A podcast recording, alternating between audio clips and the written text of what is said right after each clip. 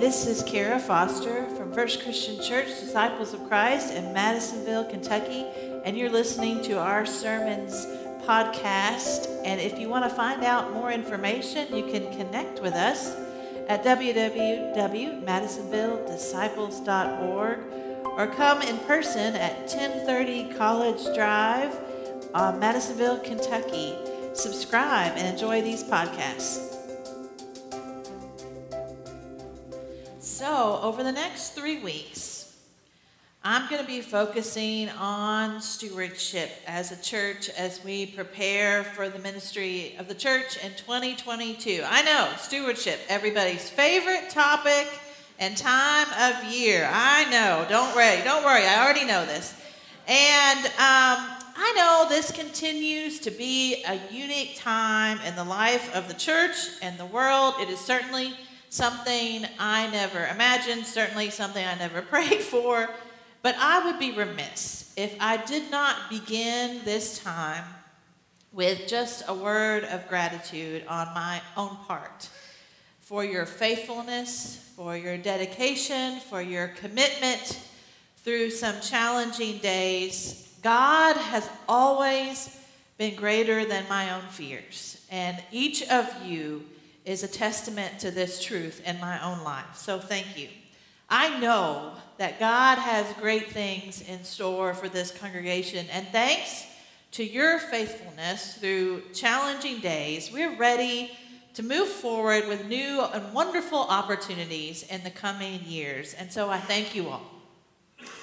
Because of this unique time, I thought it would be particularly important for all of us to take a look at the church we see in the book of Acts, to think about what we can learn from this church, what we can learn from those who've come before us. Our series is called Glad and Generous Hearts, which is a phrase from our scripture passage this morning. And in the book of Acts, which happens to be written by the gospel writer Luke. So Luke and Acts are in many ways meant to be a companion set. They are not next to each other in the Bible. That's a whole other story. But Luke and Acts are written by the same, same writer. And the story of Acts is how the church became the church. How the church figured out who they are and who they are called to be. It has the story of the Holy Spirit coming to the church at Pentecost. We see Peter stepping into a leadership role. We, we watch uh, Paul become a Christian who was a Christian. Christian hunter become one of the greatest apostles the church has ever known. We, we see his mission journeys and imprisonment and so much more. Acts really is a fascinating book. And when our passage begins today, in chapter 2, the fire of the Pentecost, the Holy Spirit is already upon the church, and really the church is exploding. Um, it mentions that 3,000 people were added to the church. It, it also mentions that when Peter was preaching, people were cut to the heart by his words. I love that small little phrase, cut to the heart. He's speaking to their hearts, and people are changing and responding, and the church is growing. And then it says this about the church in Acts chapter 2, beginning in verse 42. And I invite you to read along with me today as it describes some of the early church. It says, They devoted themselves to the apostles' teaching and fellowship, to the breaking of bread and the prayers. All came upon everyone, because many wonders and signs were being done by the apostles. All who believed were together and had all things in common. They would sell their possessions and goods and distribute the proceeds to all as any had need. Day by day, as they spent much time together in the temple, they broke bread at home and ate their food with glad and generous hearts, praising God and having the goodwill of all people. And day by day, the Lord added to their number those who were being saved. Just in these five verses, we see a lot about the church and Acts. And it's what this is what I wanted to talk about today. I wanted to lift up three important characteristics of the church in Acts. And that's what I want to talk about. And the first characteristic of the church in Acts is that they were devoted to learning and growing in their faith. In fact, that's what the scripture says. They were devoted. This isn't a church where people were sometimes or when it was convenient. They were not a church because they were there out of obligation. They were devoted to teaching and learning about their faith. It says they were devoted to the breaking of bread and praying together. They had a passion. They had a passion for their faith, a passion about Jesus, and it showed up in their lives in their desire to learn and grow. These aren't cultural Christians. Faith is not a box they check. They were passionate about their faith and they wanted to learn and grow more. One minister points out that this passage begs us all to ask a challenging question What are we devoted to? What are you devoted to? What is your life devoted to? Is it your faith? You know, I've led a lot of funerals in my ministry. Some are harder to do for different reasons. And, you know, I think in life, people can talk a good talk about their life, what they are devoted to in their life. But at the funeral, it shows. It shows what their life was devoted to. We become what we are devoted to in many ways. How did they use their time? How did they use their gifts, their talents of this precious life we are given?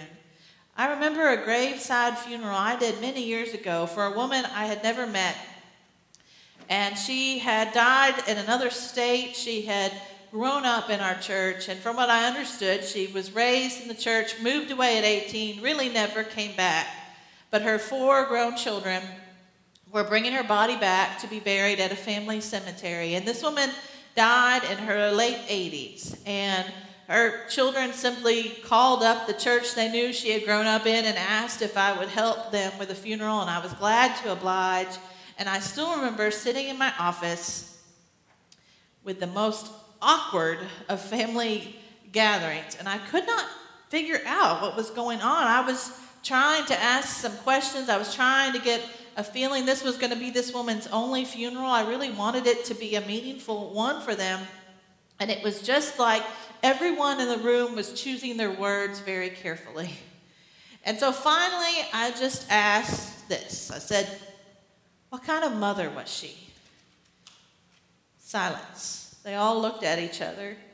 And finally, the oldest one of them said what I think is probably what was the most generous thing she could say in the moment. And she said to me, if my mom was born in a different generation, she probably would have chosen not to have children.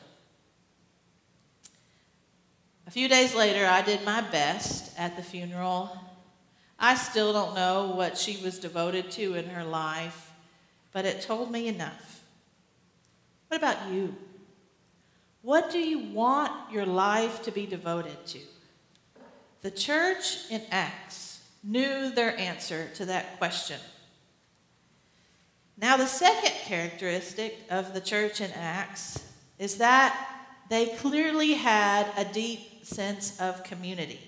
They took care of each other, they supported each other, so much so, people would sell things they had in order to have money for somebody else. Radical sharing of goods.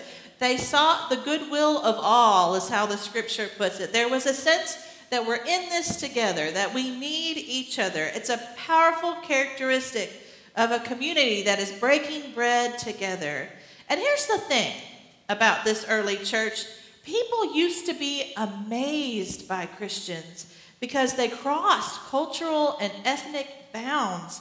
Rich and poor were sitting at the table and breaking bread together.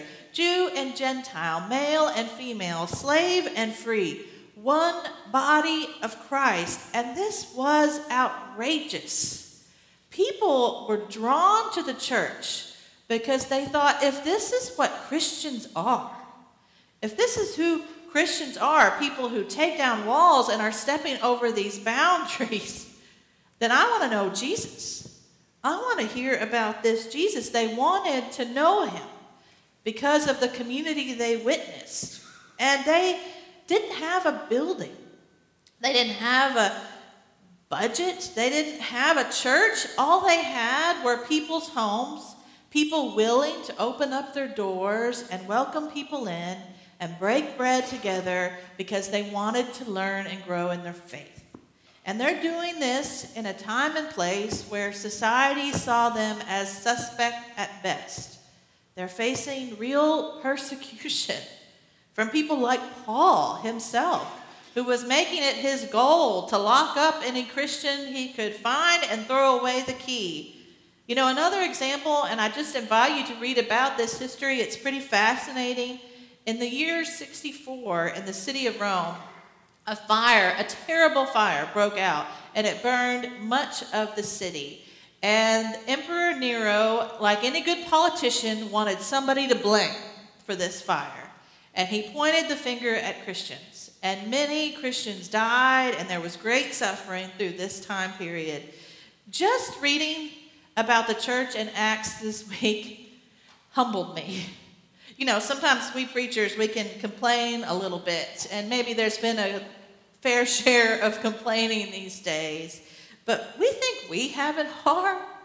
The church in Acts has no building, no trained leaders, no budgets, and a society that is actively trying to make them go away. The odds were stacked against them on any day of the week, and yet, instead of shrinking, they managed to do the opposite. They grew. More and more people were drawn to the church because, in part, of this deep sense of community that they had. They wanted to know more about Jesus. Which leads me to the third characteristic of the Acts church we see here. They had a joyful spirit. A joyful spirit. The scripture describes it that they had glad and generous hearts, praising God and having the goodwill of all people. People were drawn to that. How can they live so joyfully and generously when people hate them? People were confused by this. What do they have? I remember sitting in worship in Haiti about a year and a half after that big earthquake. And I was sitting on a bench, a concrete floor church with cinder block walls that were all going up in various stages, and there was no roof over the church. And it wasn't a very large church. And um, the minister was leading the church on a hymn on an accordion. And I didn't know the song, I didn't know the words, I was just listening along. And suddenly, I was tearing up. I was tearing up. And I thought, my goodness, Kara, you are quite a sap. I was trying to wonder, what on earth? Why am I crying now? And then I realized what it is it was the joy. It was the joy that crossed all language bounds that I could hear and feel in the room. And every one of those people in that room singing that day they had either lost their homes or their livelihood or someone they loved in that earthquake or all of the above. And there they were, singing to the sky above. Where does that come from? How do you keep singing?